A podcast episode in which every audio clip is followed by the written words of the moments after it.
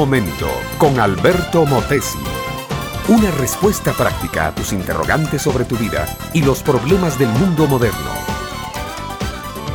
Mis amigos y amables oyentes, que Dios sea con ustedes, el Dios de la Biblia, el Dios único y verdadero, porque no hay más que un Dios. No es un Dios de imágenes o de monumentos. Principalmente y fundamentalmente, el Dios de la Biblia es una voz que habla y a un Dios que es sobre todo una voz, voz con mayúscula, se lo puede honrar y adorar de una sola manera, escuchando y acatando esa voz. El primer capítulo de la Biblia nos relata la creación de todo el universo y quien crea todas las cosas es una voz, una voz que resuena en el inmenso ámbito del espacio vacío.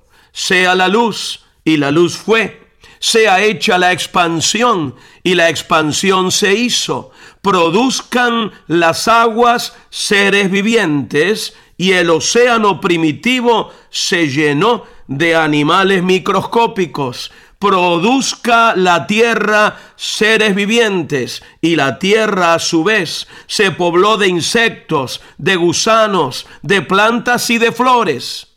Cuando Dios quiso formar un pueblo propio, un pueblo que fuera solo para él, comenzó llamando a un hombre que vivía en Caldea.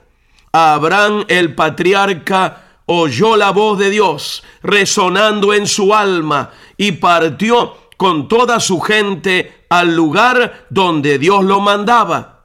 Cuando Moisés, el gran libertador y legislador, estaba en el desierto de Madián apacentando las ovejas de su suegro, vio una zarza ardiendo sin consumirse y escuchó una voz que lo llamaba.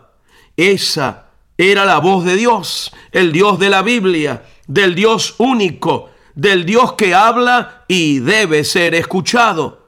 Cuando Dios le dio a Moisés los diez mandamientos, el código moral más breve y más completo que existe, le habló con voz audible en la cumbre del monte Sinaí.